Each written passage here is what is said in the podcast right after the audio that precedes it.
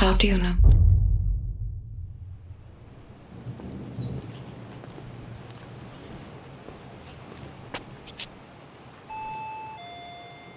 Přijíždím za učitelkou Málkovou do Turnova. Zve mě dál do svého útulného rodinného domku s upravenou zahradou. Už z našeho předchozího telefonátu jsem pochopil, že o našem natáčení v její bývalé škole hodně přemýšlela a ráda by si vyjasnila, jakým způsobem budu o Ivance vyprávět. Já jsem právě přemýšlela s ohledem na tu rodinu. Mm. Jako neuměla jsem si představit, proč se jakoby něco takového vyvolává. Mm. No, jako, e, říkala jsem si, aby se to nedotklo těch rodičů, aby e, to nevyvolalo nějaký, klidně si to odložte, jakkoliv mm. chcete, aby to nevyvolalo prostě nějaký pokus o senzaci. Mm. Jo, to bych rozhodně v tomhle bych nechtěla figurovat, protože to je hodně citlivý případ, i když je to po 20 letech, tak eh, pořád se to nejenom mě, ale především ty rodiny nějakým způsobem dotýká. Mm. Pokouším se paní Málkové vysvětlit, že se o případ Ivany snažím zajímat důkladně. Věnuju se mu už mnoho měsíců a nejde mi o žádnou prvoplánovou senzaci. Paní Málková se asi po půl hodině rozhovoru zvedne a po chvíli přináší z vedlejší místnosti velkou papírovou obálku. Otevírá ji a já poprvé vidím něco, co vytvářela sama Ivanka –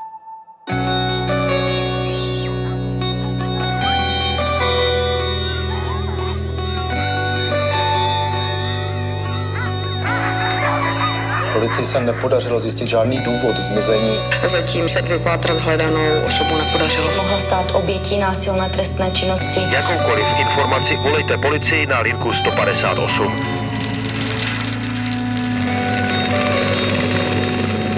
Ale za Ivanku bych dala život. Schází to, no. Bolí nás to všechny. Před námi na stole leží malá dečka, na které je červenou nití vyšito velkým písmem dějepis. K výšivce je přiložený krátký vzkaz, psaný neobratnou dětskou rukou. Jako dárek k Vánocům jsem od ní dostala a má tam napsáno Paní učitelce vyšila a napsala jako vzpomínku na třídu pátou B Iva Košková z Příšovic. A teď tady má jména, protože jsme brali dějiny Řecka, že jo, tak Solon, Perikles a Sparta.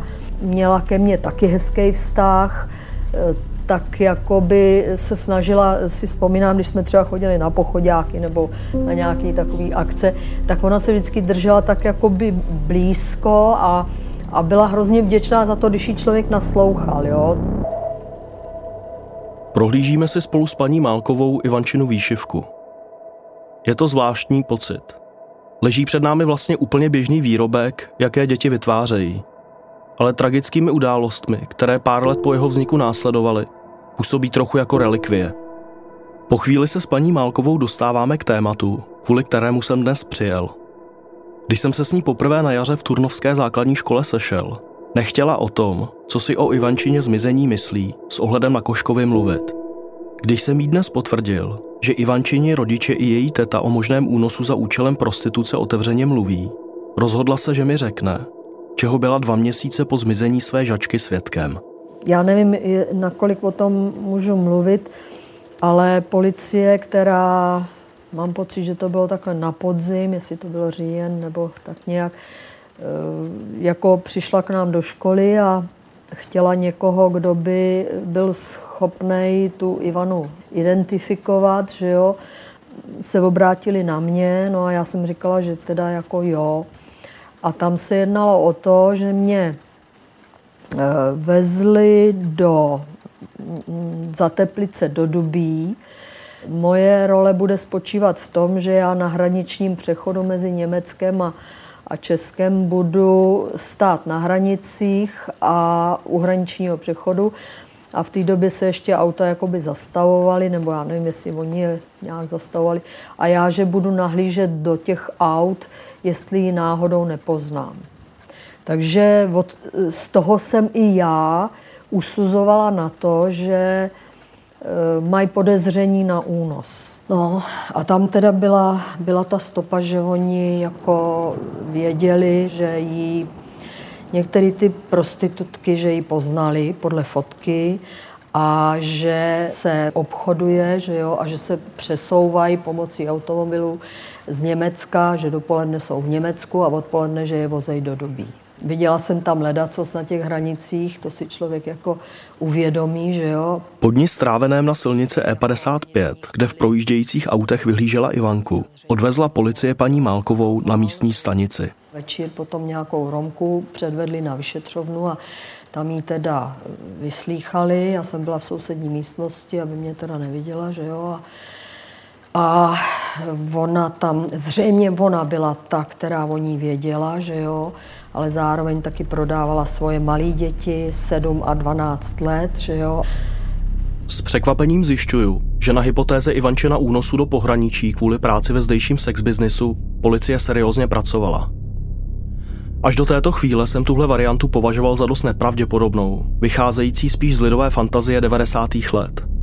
Přesvědčení Ivančiny tety, že její neteř byla unesena, jsem chápal hlavně jako její přirozenou touhu potom, aby Ivanka byla naživu, ať už kdekoliv. Ale paní Málková jasně potvrzuje, že se zúčastnila pátrací akce po Ivaně v Dubí u Teplic na podzim 1997. Dokonce uvádí, že se setkala se ženou, která Ivanku měla vidět mezi zdejšími prostitutkami. Paní Málková si dodnes myslí, že se Ivana tehdy v Dubí pohybovala. No, musím říct, že to teda pro mě byl hrozný šok a že jsem v ten moment, eh, já teď řeknu něco, co na sebe povím hodně moc, ale že jsem si uvědomila jednu věc, že jsem si říkala, kdyby se to stalo mně a mimo dítěti a našla bych toho vyníka, tak bych byla schopná ho zabít asi.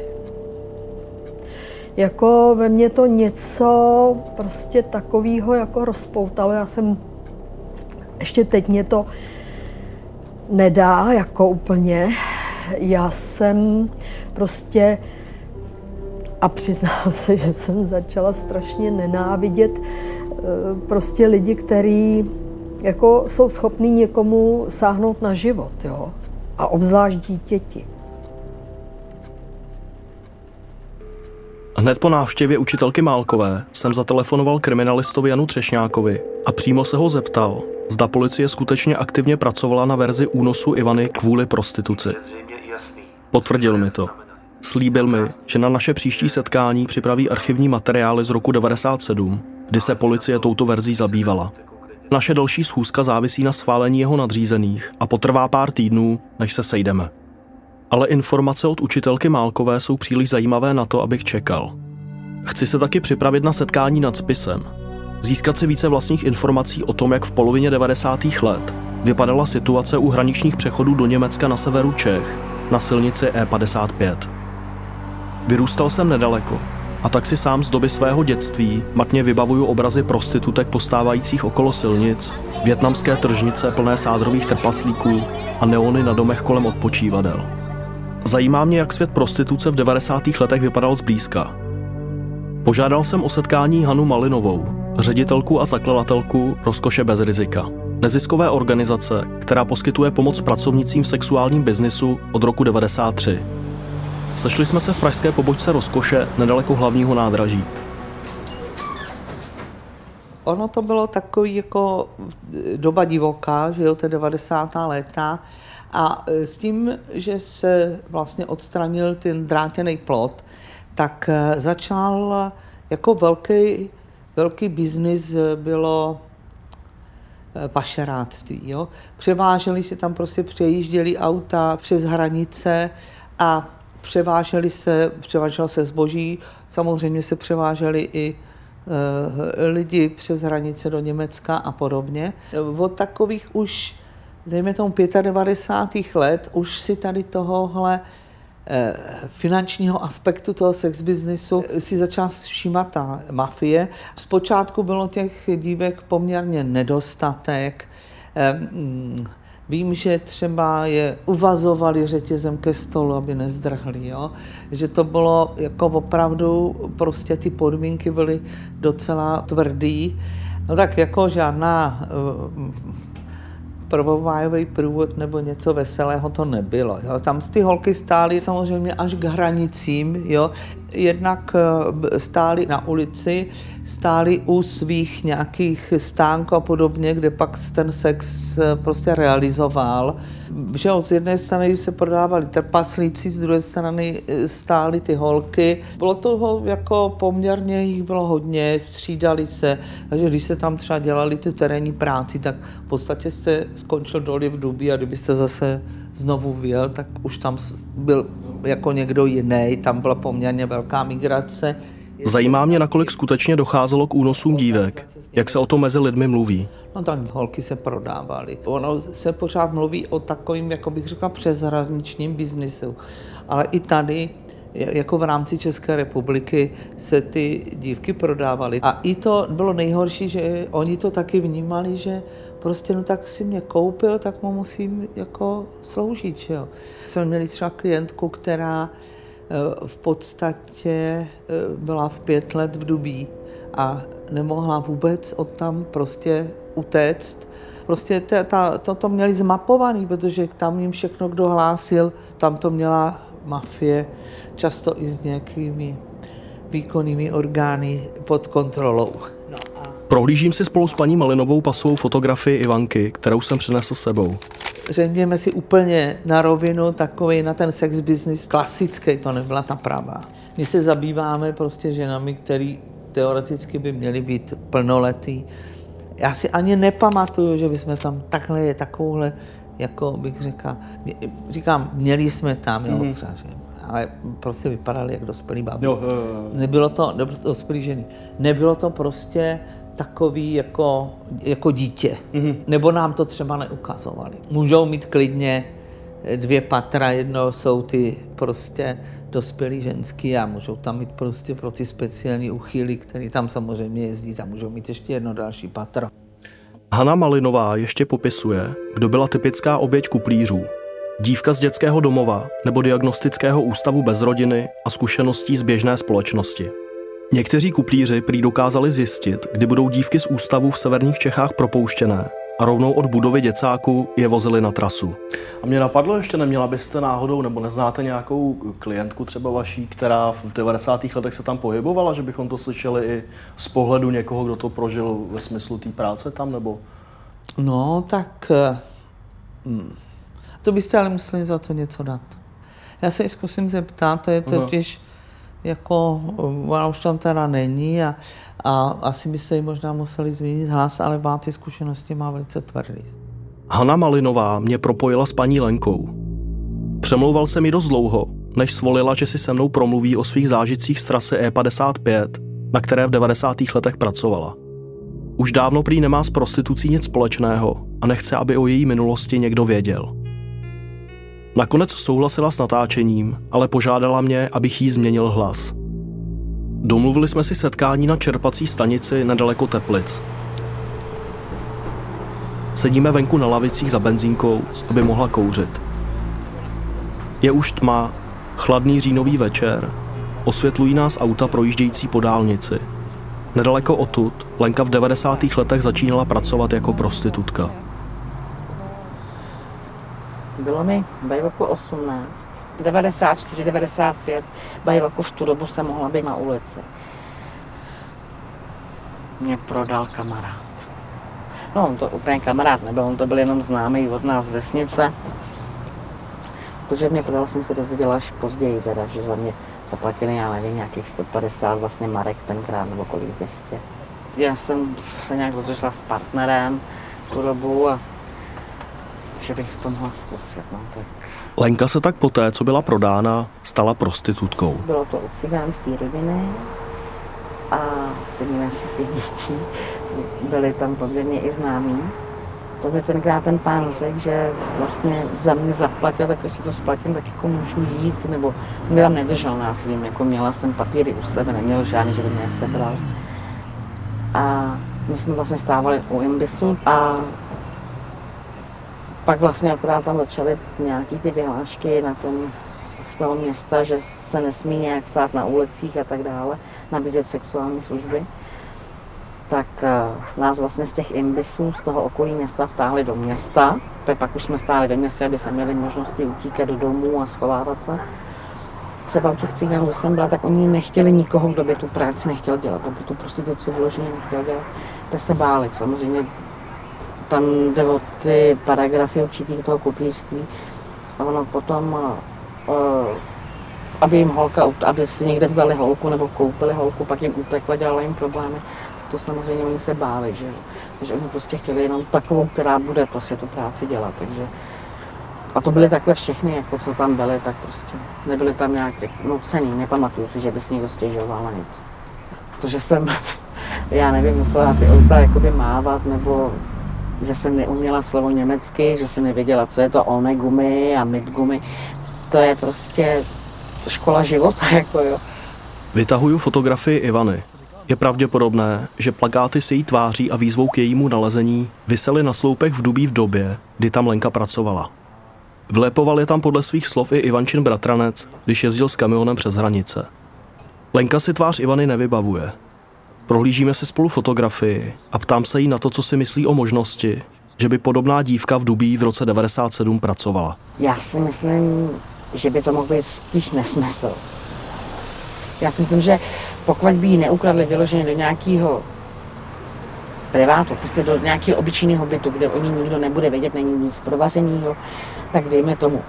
Dejme tomu, ale do běžný, na běžnou prostituci, jako do nějakých vyloženě eskortů, privátů, na ulici, prostě by si nikdo netrou. Už jenom protože je nezletěla, je, mlad, je mladá, že jo, 14 let. Takže buď jí měli na jedno použití a někam jí zahrabali,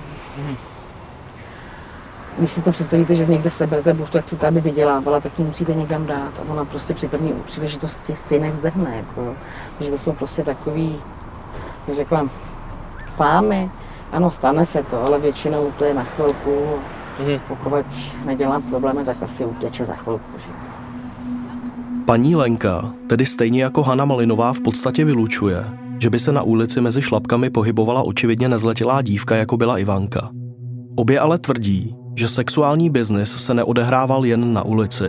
Byly i priváty, soukromé kluby a mezi lidmi kolovaly zkazky o tajných místnostech, kde by mohly být zneužívány děti. Já jsem se kdysi, nebo kdysi, potkala jsem se s jednou slečnou tenkrát na v jednom podniku.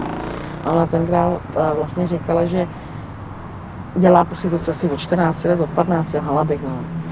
A, ale bylo to o tom, že ona ji vlastně chtěla dělat protože měla únik před rodinou, jakoby před těma problémama, že jo, jakoby, co měla v rodině, že jí tam někdo nějaký přítel matky znásilňoval a tak dále, takže ona se k tomu jakoby přiznala sama, ale nikdy se takhle neschovávala, prostě ona vyšla samozřejmě někde, někde na ulici, zbolila jedno auto a odešla, že jo. Už tam se někdo celý den třeba neviděl. Mm. Jo, ale že, myslím si, že takhle nepravděpodobně, že by 14 letou volku někde prostituci. Mm. Vy nevypadá to, že by se nějak toho úplně litovala, nebo že by to pro vás bylo úplně bolestivý? To asi ne, já toho nelituju, je to nějaká zkušenost a myslím si, že každá zkušenost někoho někam posune dál. A já neměla tu špatnou zkušenost s tou prací, jo, protože můj první zákazník mi do očí něco říká, já mu nerozumím, já mu všechno odkývám a on pak ve finále chce bez gumy. To prostě by bylo na jednu stranu dneska, když na ten člověk zamyslí, řekne, Ježíši, Maria, to je o život, že jo ale prostě to tak bylo. Jo, něco mi to dalo a asi bych nebyla tam, kde jsem třeba. Ze setkání s oběma ženami jsem si odnesl dojem, že prostředí prostituce v pohraničí v polovině 90. let bylo sice drsné, ale ženy, které se v něm pohybovaly, nebyly žádné slabé dívky, které by k jejich práci někdo brutálně nutil. Hanna Malinová ani Lenka nepotvrzují, že by se kdykoliv za svou kariéru setkali s nezletilými unesenými dívkami, které by odpovídaly věku nebo sociálnímu zázemí Ivany. Ale učitelka Málková mi jasně řekla, že v Dubí byla součástí velké pátrací akce. Nepochybně tak musel existovat nějaký konkrétní důvod, proč policie tímto směrem pátrala.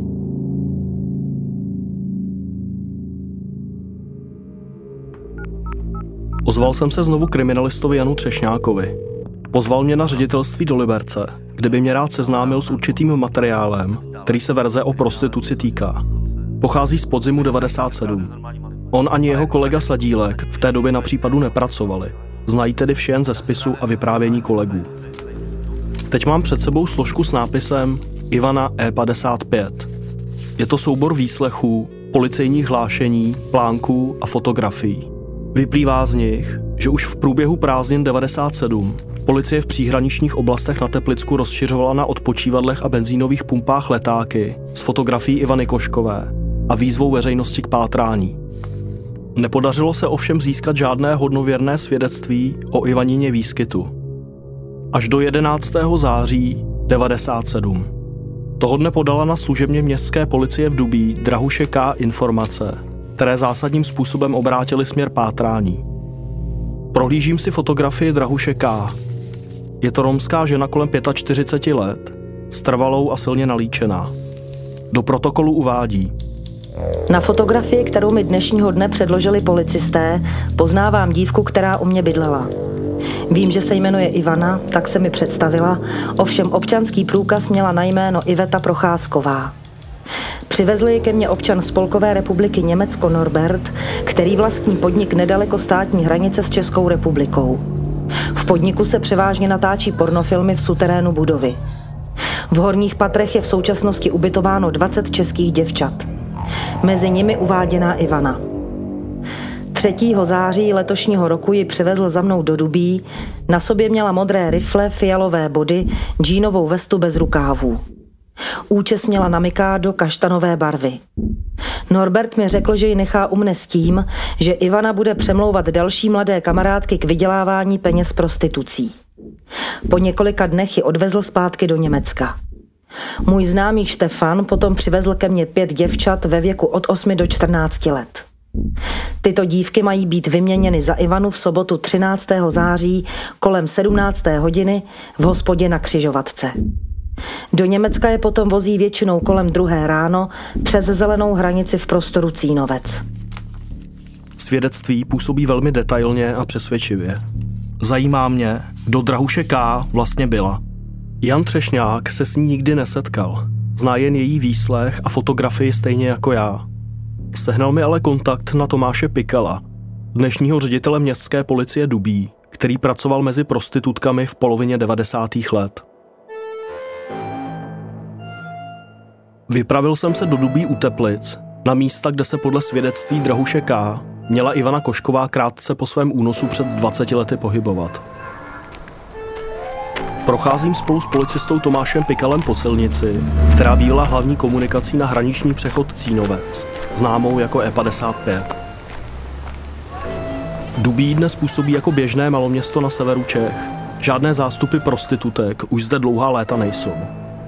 Pár ze stárlých drogově závislých žen prý občas ještě postává za městem, ale spíš ze zoufalství, než s představou snadného výdělku. Opuštěné budovy bývalých nevěstěnců jsou dnes přestavěné na ubytovny pro sociálně slabé nebo ze její prázdnotou.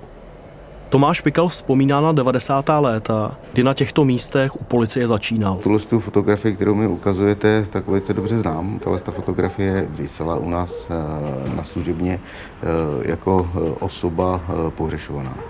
Já jsem si vždycky myslel, že takový ty zkazky o tom, že se unášejí dívky a prodávají se, a takže to je vlastně trochu jako taková legenda, ale vy naznačujete, že v té době se to dělo. Eh, dělo se to, dělo.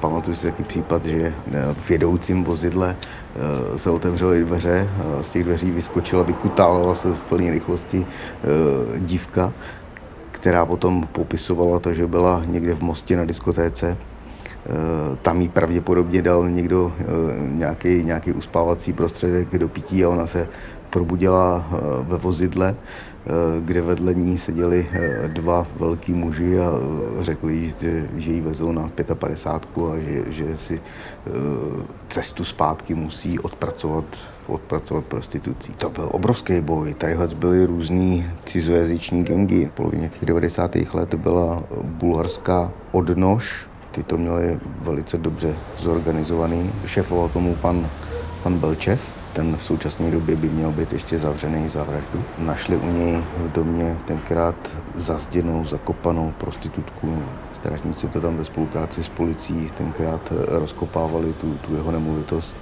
a ve sklepě našli, našli eh, zavražděnou prostitutku.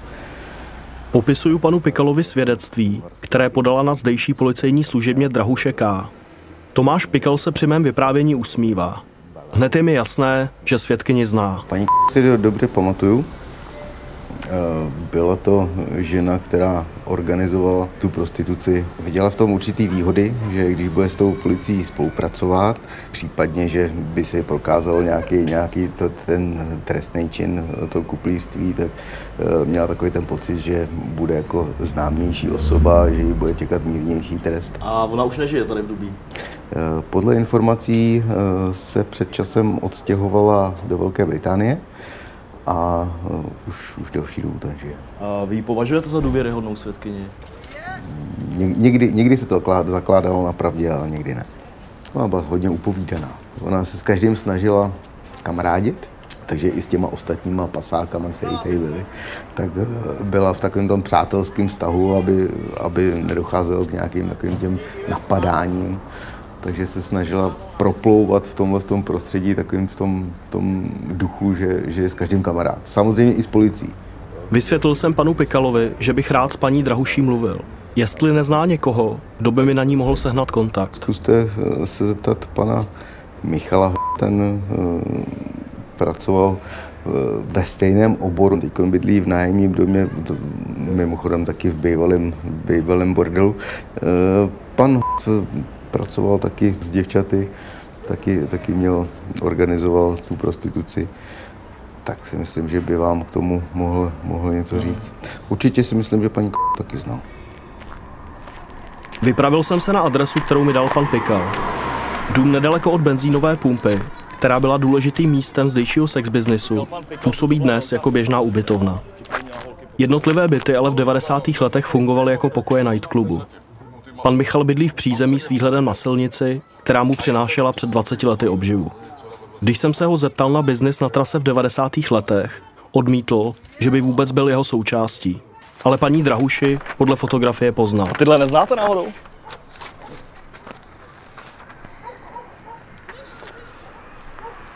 Tady to je teda čo je ona? No je to ona? Jo, a kde ona je? Ona už tady nebydlí, ne? Ne, ona se prý odstěhovala do Anglie. No. To říkám, bydlela v základní ulici. Pamatujete si No, její no. manžel byl slepej, no. A... Teď ona stála přímo. Dcera dělala na sebe, ona taky. Tady dole, za, hned za tou křižovatkou, jak točná, hned za tím, u ty masny. Tam jsem je furt viděl. Michal ale souhlasil, že se pokusíme na paní Drahuši kontakt sehnat. Přeci jenom tu žije od jak živa a v 90. letech byl podle policie jednou z postav zdejšího kupířského podsvětí, přestože to sám dnes popírá. Obvolal pár čísel a řekl mi jméno, pod kterým je paní Drahuše na Facebooku. Prohlížím si její profil a poznávám ji podle první fotografie. Je samozřejmě o 20 let starší než na podobence v policejním spisu, ale její oči jsou pořád stejné – podle pár fotek, na kterých je se svými příbuznými, působí jako milá důchodkyně. Její facebooková zeď je plná různých sdílených videoreceptů, nábožných obrázků a romské hudby. Hned jsem jí napsal a vysvětlil, že bych si s ní rád promluvil o jejím životě v Dubí v polovině 90. let. Přiložil jsem fotografii Ivany. Ozvala se zpátky během pár minut. Potvrdila mi, že žije s částí rodiny kousek od Londýna.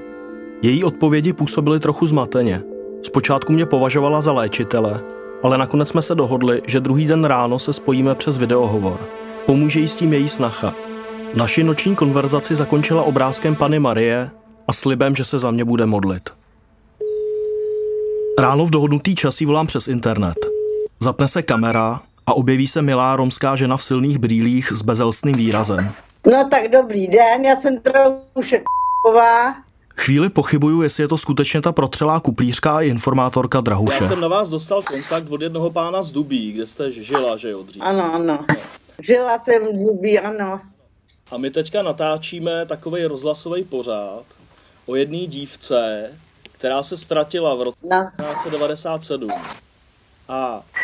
Vím, o koho jde, vím. A my jsme natrefili právě na to, že vy v té době jste se v Dubí pohybovala a někde jste uváděla, že tu dívku jste snad měla i vidět. Ano.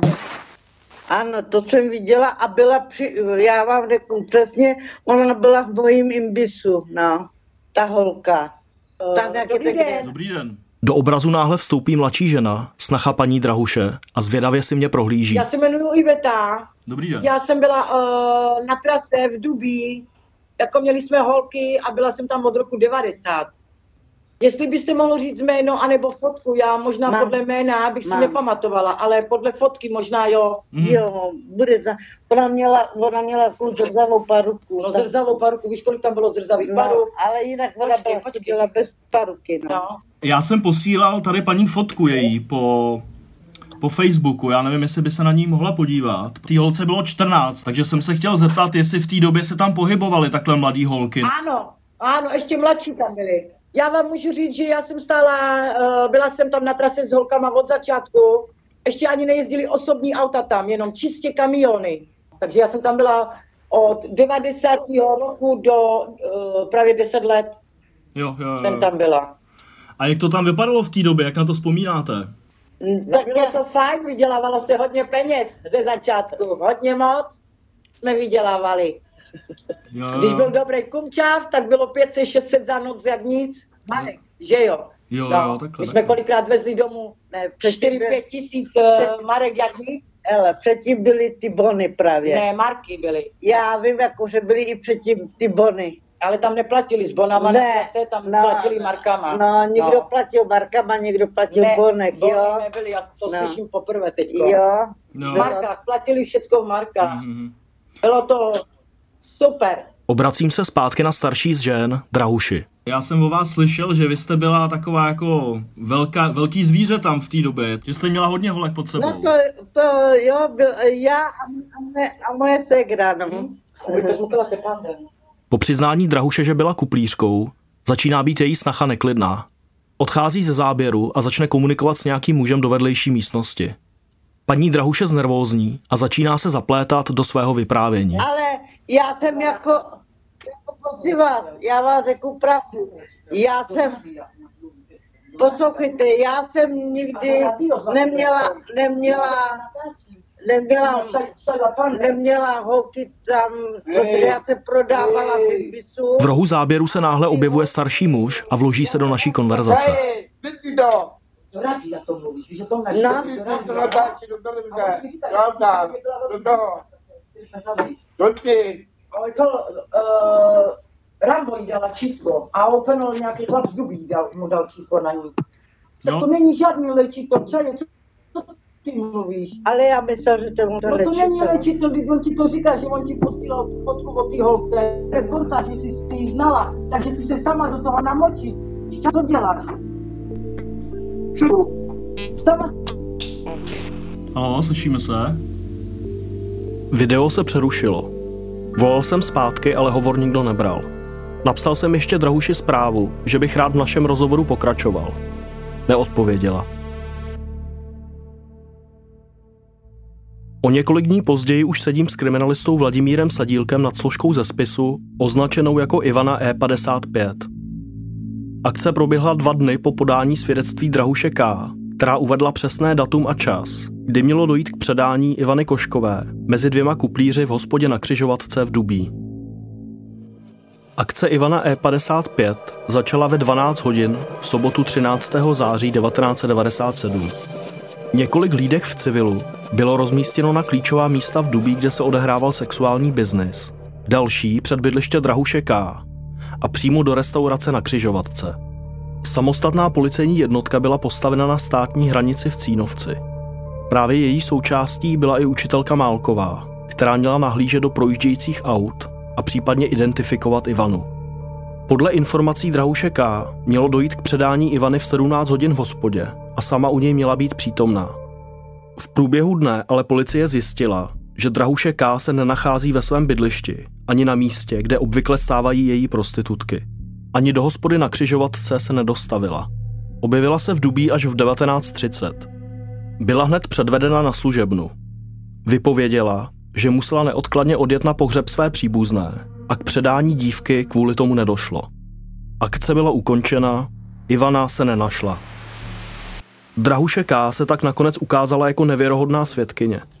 Kriminalista Sadílek, který zná celý spis podrobně, je dnes přesvědčen, že Drahuše K. celou dobu vědomě lhala. Bylo to v letech, kdy doznívaly takový ty eh, porevoluční uvolnění morálky i zvýšení jeho nápadu trestné činnosti a podobně kdy ty příhraniční oblasti, hlavně s Německem, byly poměrně živé, co se týče nabízených sexuálních služeb. Takže se ta verze nabízela, navíc jako se tam objevily takové informace, že že tam eh, takováhle holčina mohla být, že byla jinak ustrojená, jinak měla upravené vlasy.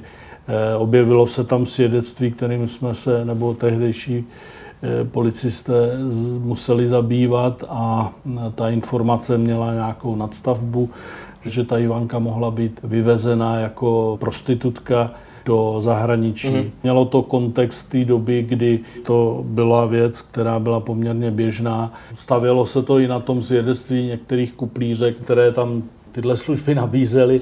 Ivanka byla v té době 14 letá, eh, působila spíš eh, mladším dojmem, sexuálně nebyla tak vyvinutá nebo zajímavá, tak aby se uplatnila na ty trase.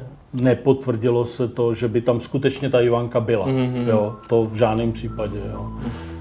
Po rozhovoru s policisty mi došlo, jak jeden člověk, v tomto případě Drahuše K., dokáže zcela obrátit směr vyšetřování. Spustit policejní akci, které se zúčastní desítky lidí, včetně Ivančiny učitelky Málkové. Vladimír Sadílek mi sehnal kontakt na majora Motejzlíka, který se akce Ivana E55 osobně účastnil. Drahušika nevyslýchal, ale potvrzuje mi, že je často velice těžké rozlišit pravdivé a lživé svědectví musíte spolehat na vlastní instinkt, jinak to nejde. Protože ona mohla lhát, jako aby zaskryla zase tu další trestnou činnost. A oni moc dobře věděli, ty pasáci nebo pasačky, jakmile byla blízká věku 15 let, že to je potom na, na odsouzení. Že. Sám Motejzlík považuje dnes svědectví Drahuše K. za zcela smyšlené.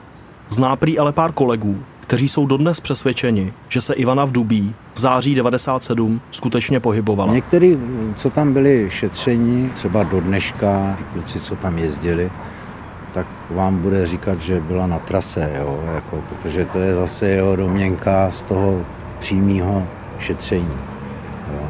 Já zase z těch záznamů, nebo to, co, jsem po, co mi poskytli, tak zase bych řekl, že by se tam objevila až za měsíc, za dva, to je divný, abys mě po sobě nedala vědět, hmm. kde byla předtím. Jo, tam mi chybí ten mezičlánek. Den pohřešování, kdy máme někde na křižovatce u Svijanského pivovaru. A pak taková dlouhá časová prodleva, nikde o ní nezakopnem. Kde byla, kde byla skovaná, nebo jo? Přeci jenom ona byla vázaná na mámu, byla vázaná na tátu, i když táta byl přísný, jako tak si myslím, že tam tudy cesta nevešla. Mm-hmm. Ale to je moje domněnka, zase můj mm. osobní názor. Že?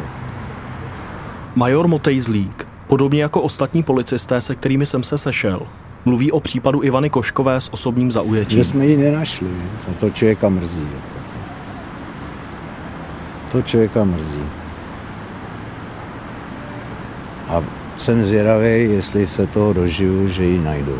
Jsem zvědavý, kde a za jakých okolností.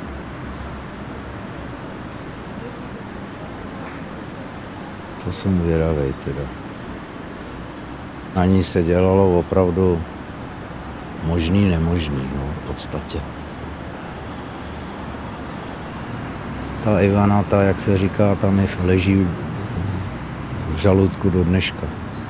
A mrzí mě to, no, tak jako co nadělat. No.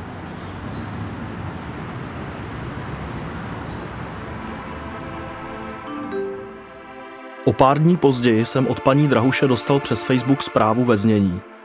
Můžeme si zavolat, až budu sama doma. Kolik za to dáte? Vy to taky určitě zadarmo neděláte.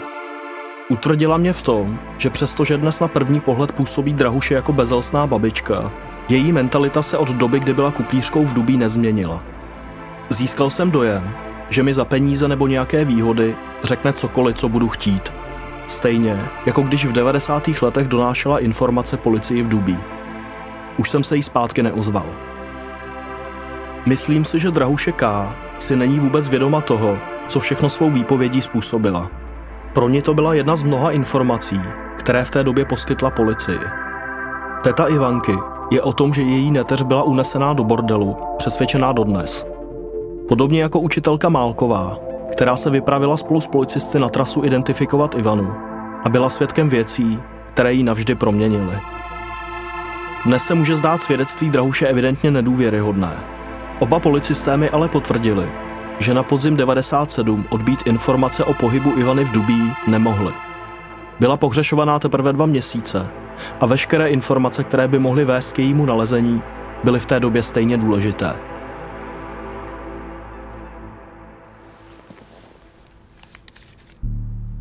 Nahlédnutí do složky nazvané Ivana E55 mi přineslo zásadní informace, o kterých jsem do té doby neměl ani tušení. Představuje ale pořád jen setinu pátracího spisu. Můžu jen tušit, kolik dalších důležitých svědectví a důkazů se ve zbytku skrývá.